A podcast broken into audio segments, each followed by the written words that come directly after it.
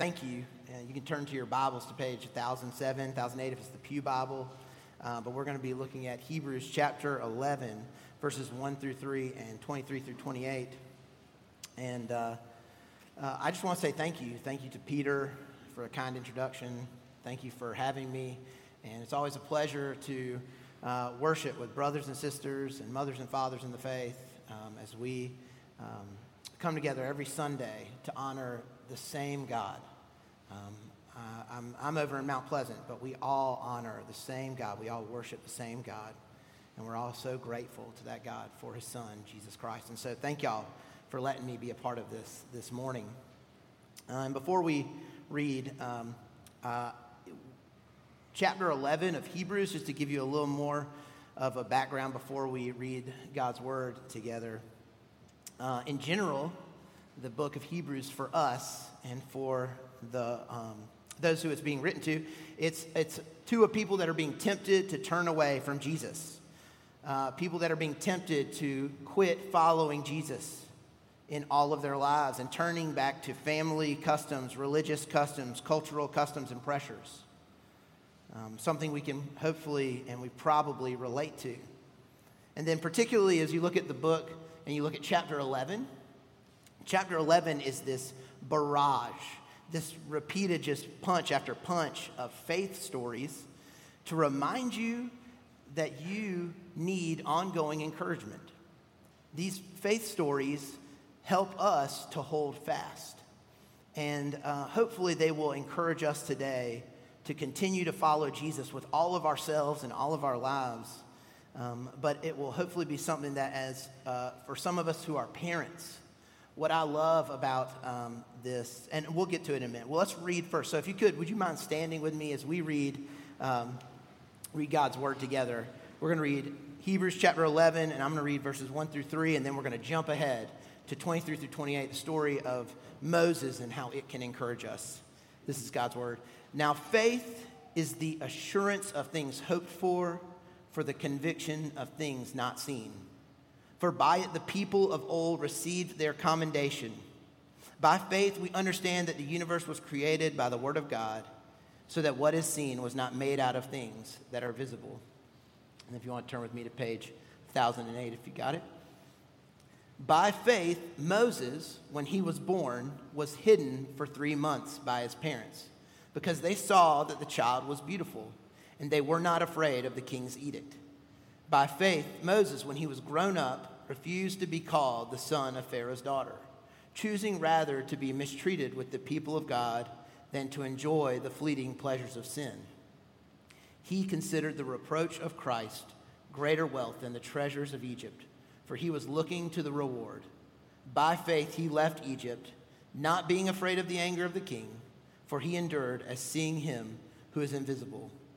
By faith, he kept the Passover and sprinkled the blood so that the destroyer of the firstborn might not touch them. This is God's word. You may be seated.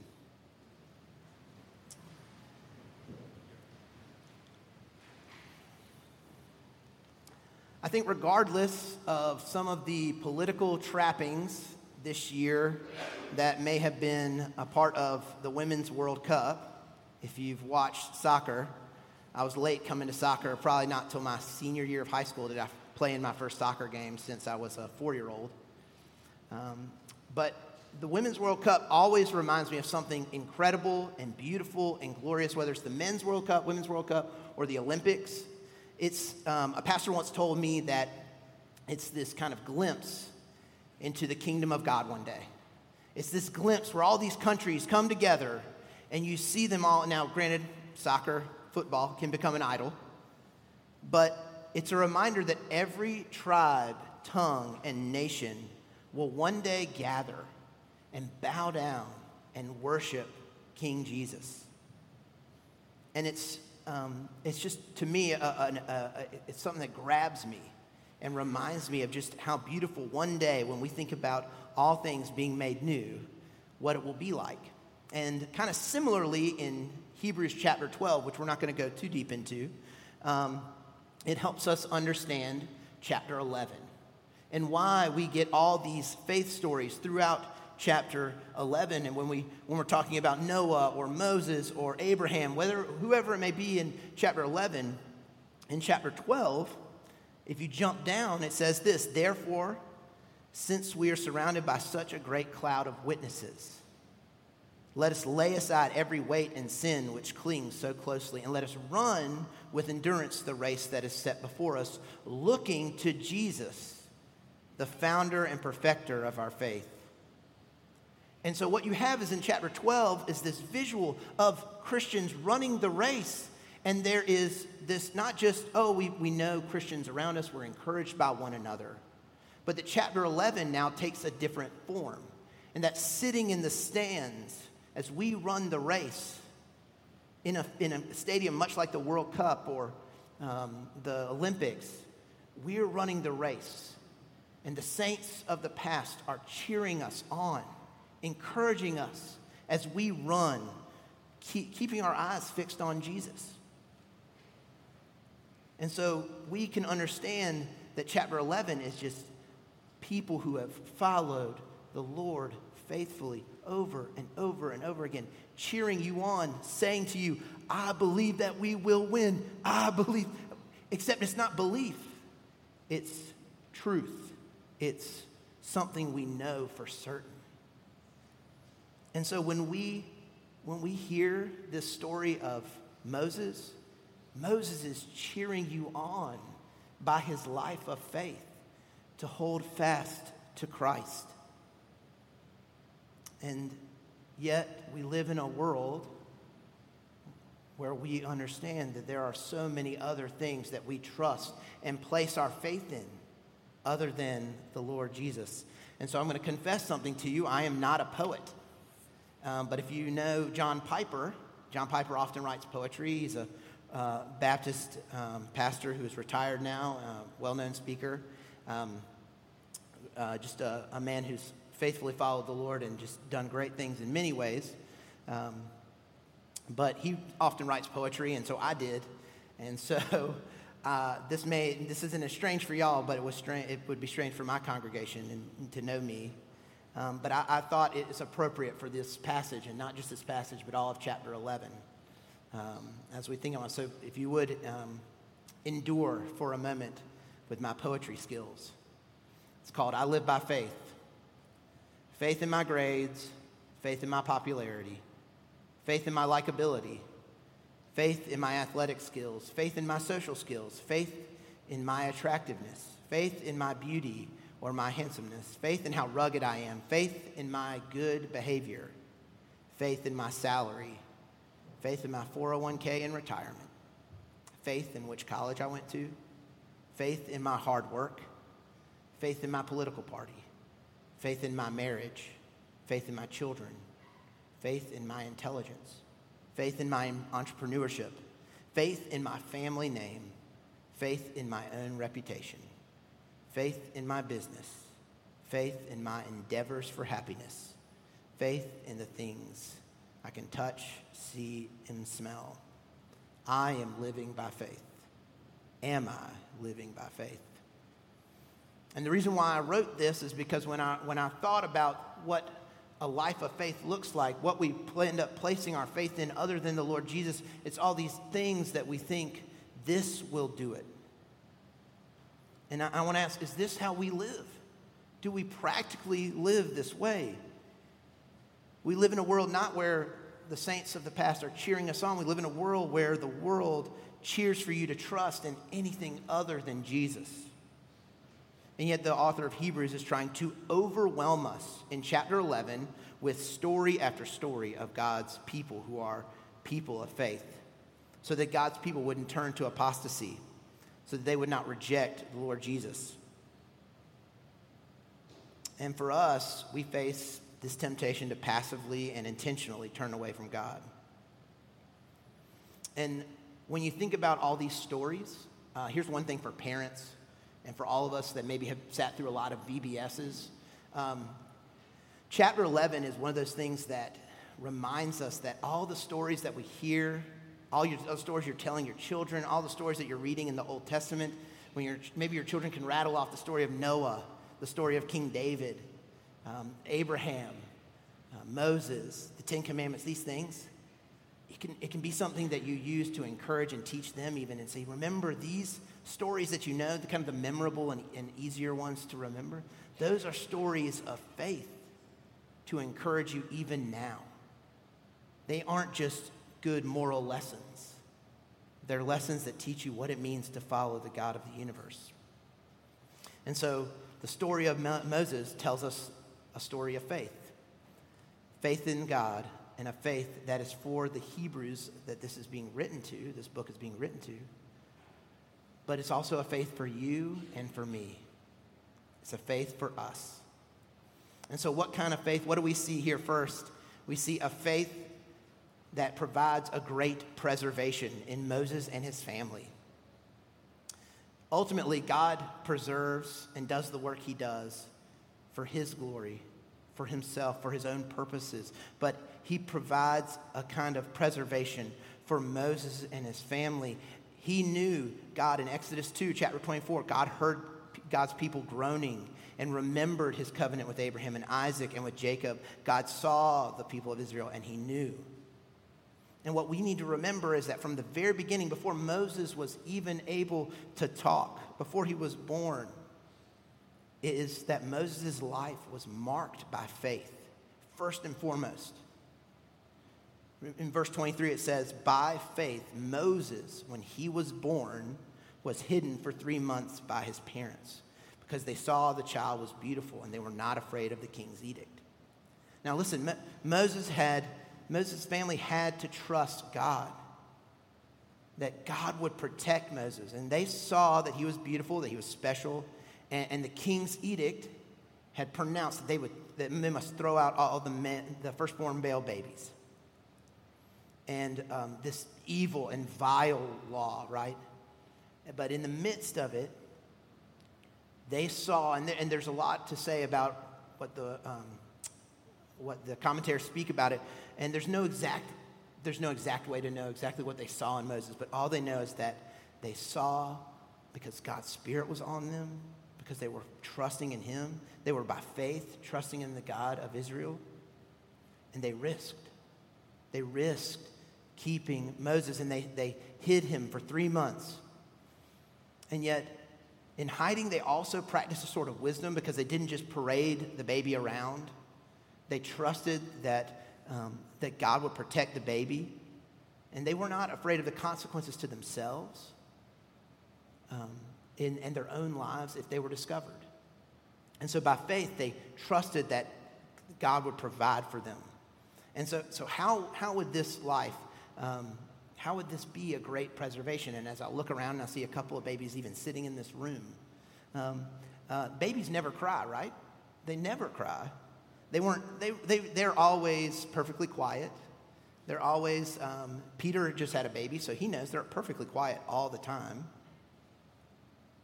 Um, they weren't just diligent in keeping, um, keeping him quiet. They were, had to be diligent about fed, cared for, so that they, for three months, would not draw any attention to themselves. And so they defied Pharaoh and chose to obey God. By faith, they chose to follow God first. And then they saw in an incredible and an ironic way not only that he was kept alive, preserved, and they trusted what God was doing, but he was brought into Pharaoh's house. And in the story of Moses' life, Moses' own mother becomes his nursemaid. What an incredible, incredible life of faith. But what an incredible, an incredible God who blesses them, who gives them this preservation. And it wasn't just because Moses' mother and father were perfect people, but it was because they saw God as the faithful one. They saw God as the faithful one. The trust they trusted him with the life, their lives, and the life of their child. Do you see God as faithful? Do you see God as faithful in the minute details of your life? Do you see God as faithful in the large things, the big things, the life things that can shatter us? Do you see him as the one who can sustain and keep us? Or do you believe in your grades, your popularity, your retirement, your political party, your marriage, your children, your business, your reputation, your happiness?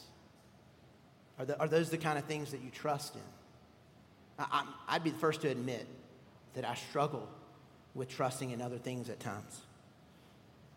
I'm not the you know, pinnacle of holiness. I, I look at these things often and I worry and I tr- throw them before God in prayer, saying, Help me. And do we, do we, do we, and I have to turn to t- Hebrews chapter 10, verse 23, um, when it says, Let us hold fast the confession of our hope without wavering, for he who is promised is faithful. God is faithful. And this is what we're fighting against seeing God as unfaithful. And yet he is. See, remember, we, we looked at Hebrews 11, and verse 1 says, Faith is the assurance of things hoped for, for the conviction of things not seen. We may not see how God is at work in our lives. We may not see all the details that how it's not playing out how we want it to go. And yet, one of the incredible aspects of following Christ, of being a Christian, is that when you are in Christ, that he will allow you and encourage you and hold you up to persevere. In fact, we have a whole theology of the perseverance of the saints, reminding us that he who began a good work in you he will bring it to completion. He's not just your God at the time of your salvation, He's the God over all your life. And He is continually, consistently present. And so we need to remember that, that God preserves those who belong to Him. And so as we look um, at this story of Moses, Moses' life here in Hebrews, um, we need to see Moses understanding and responding and living in his greater identity. And that by faith, he trusted in his greater identity in the God of the universe. So let's read verses 24 through 27 again, real quick. It says this By faith, Moses, when he was grown up, refused to be called the son of Pharaoh's daughter, choosing rather to be mistreated with the people of God than to enjoy the fleeting pleasures of sin. He considered the reproach of Christ greater wealth than the treasures of Egypt, for he was looking to the reward. By faith, he left Egypt, not being afraid of the anger of the king, for he endured as seeing him who is invisible. So let's break this down for a moment. By faith, Moses rejected his status as part of Pharaoh's family. And he had been given the opportunity to do so much by worldly standards wealth, power, um, whether it was uh, physical or sensual, whatever it may be, he had these opportunities. And yet, Moses, trusting in the God of the universe, rejects being a part of Pharaoh's house and Pharaoh's family. Let's think about like this. First, he rejects his royalty money, riches, wealth, status, power, pleasure, everything that Pharaoh's house had to offer, he rejected it. And instead chose to align himself with God's people. He humbled himself from a place of kind of worldly power to a place amongst God's people. He also rejects the pleasures of sin. He chose mistreatment to be counted um, with God's people instead of being counted with Pharaoh's house. Everything the palace had to offer. And he considered the reproach of Christ greater wealth. And this may seem out of place, maybe, where Moses might not be thinking about the Christ, but we need to be reminded of Deuteronomy 18, where he mentions a prophet like Moses coming and in many ways, the writer is helping us to connect the dots in the minds of these Hebrews who are receiving this letter. These readers, and they're saying, and, and now to us, and point out the connection between the suffering of Christ and the connection to the suffering of God's people. And so, why did Moses, why would Moses, by faith, choose these losses? because by faith, he chose that, that greater identity as being a member of God's people. More than anything the world has to offer, we want and desire to be counted amongst God's, amongst God's people.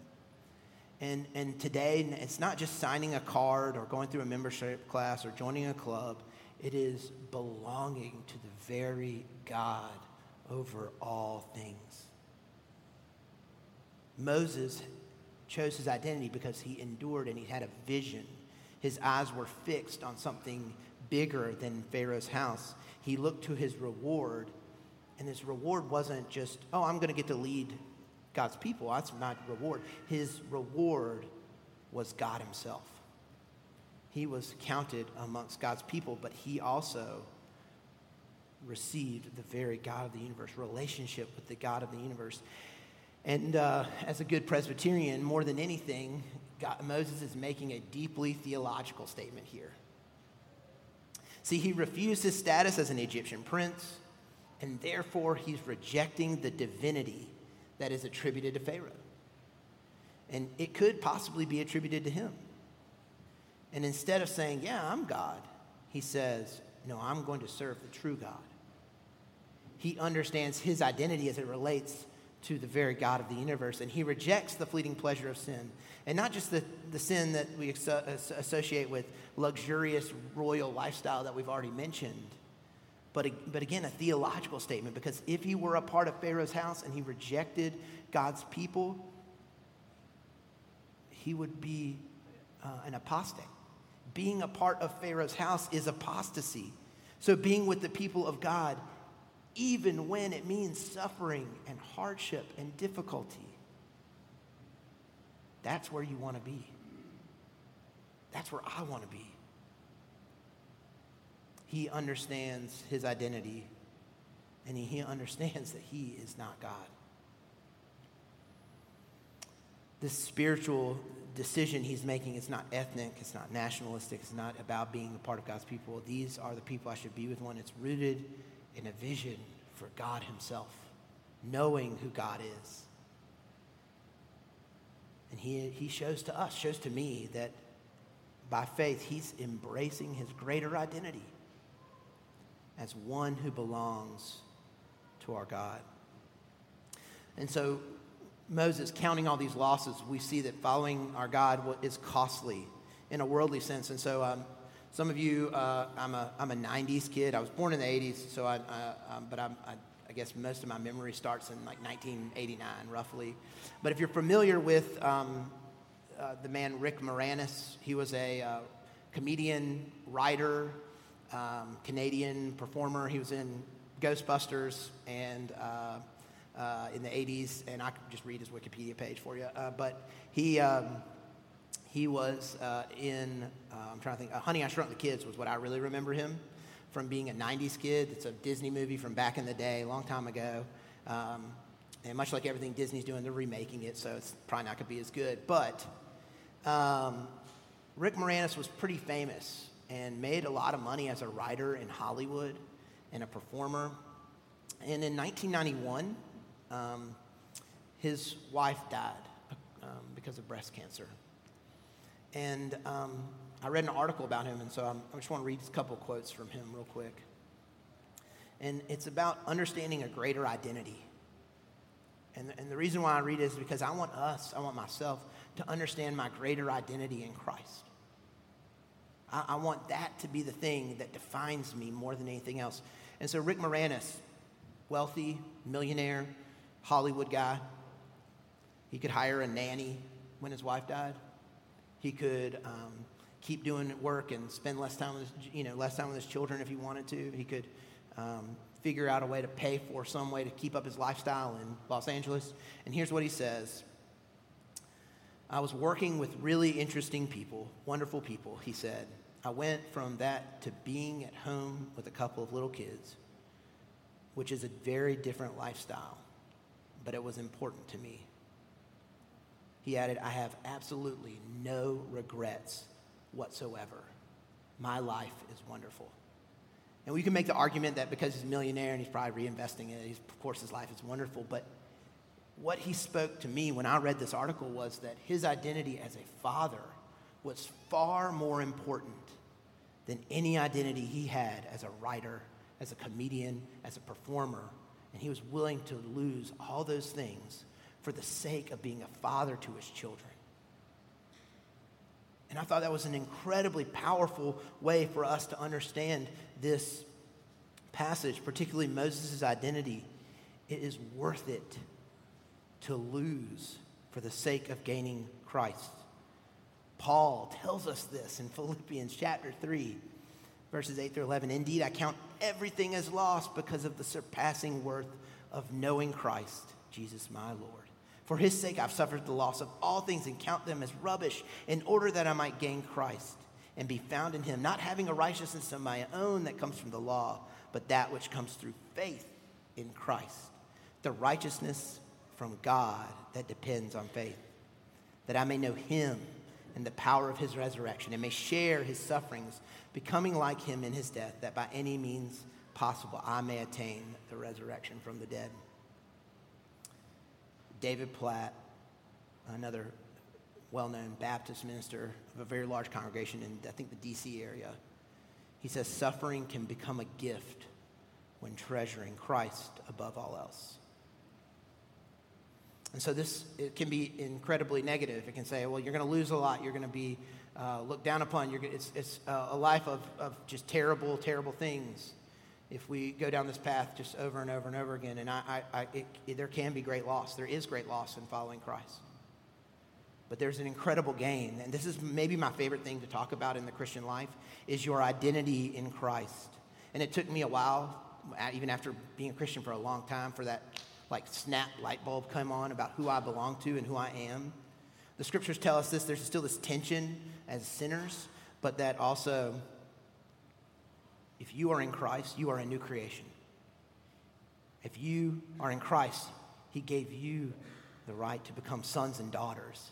If you are in Christ, you are a royal priesthood. If you are in Christ, you are of His saints. You are God's temple, and His Spirit dwells in you. And all these things that I wrote about, this poetry, um, all those things are worth losing for the sake of knowing Jesus above all else. So, how can we know Jesus above all else? We have to trust in a salvation that's even greater. And we, like Moses, we need to look to a greater salvation. See, God's people identified with God, and by faith, they chose to apply the blood to their doors. Here in Hebrews chapter uh, 11, verses 28.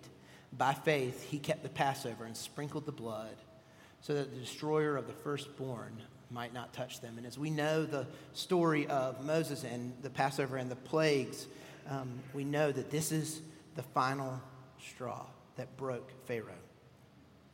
And these people, they chose individually, personally, they received the kind of salvation that can only be given by God. And it would have seemed pretty strange. They trusted something that was beyond, beyond comprehension, um, killing a lamb and sprinkling its blood. If you would, you'd ask, like, what is it going to take to change our status from slaves to a people? Uh, wouldn't it be a revolt or a war or something? And, and God, in His own way, says, trust in this salvation.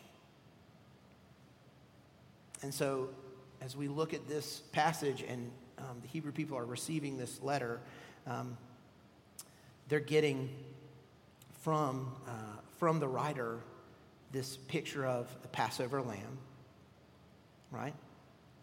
And that God's people were saved by the blood of the lamb. But as they think about the, the greater book of Hebrews, as they look at all of it, the writer has plainly laid out for them in chapter 10 Jesus' once for all sacrifice, the blood of Jesus that saves, that Jesus' sacrifice cleanses us from our sins. And Paul reminds us in 1 Corinthians 5 7 that, that Christ, our Passover lamb, has been sacrificed. And so it's by faith, Moses, God's people, trust in a salvation greater than themselves. Are you enjoying that kind of security? the once for all sacrifice that only the blood of Jesus can give. See, only apart from understanding and placing your faith and trust in Christ, we, we can't save ourselves. Though the world would tell us that we can save ourselves and look good by how good our grades are, how good our work is, how beautiful we are, how, how good we are at business, um, how well behaved our family is. Um, the world tells us that those are the things that will save you. Just look good, do good things, be nice. And yet, it's something more than that. Apart from Christ, we can't have an identity that saves. The identity we receive can only be enjoyed when we, by faith, trust Christ more than anything else.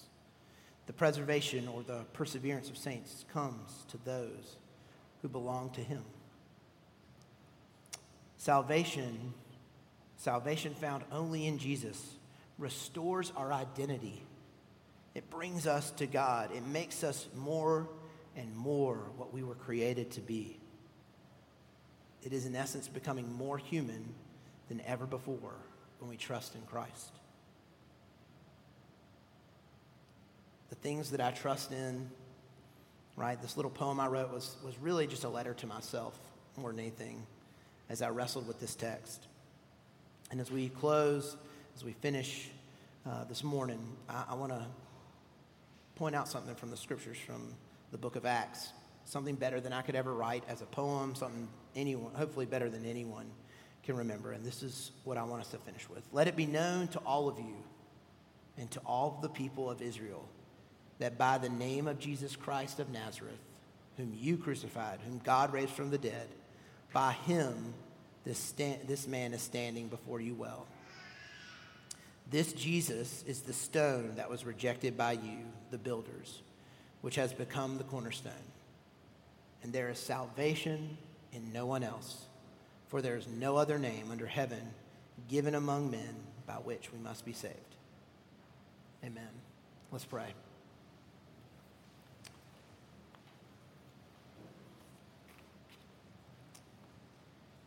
Heavenly Father, we are so grateful for your word.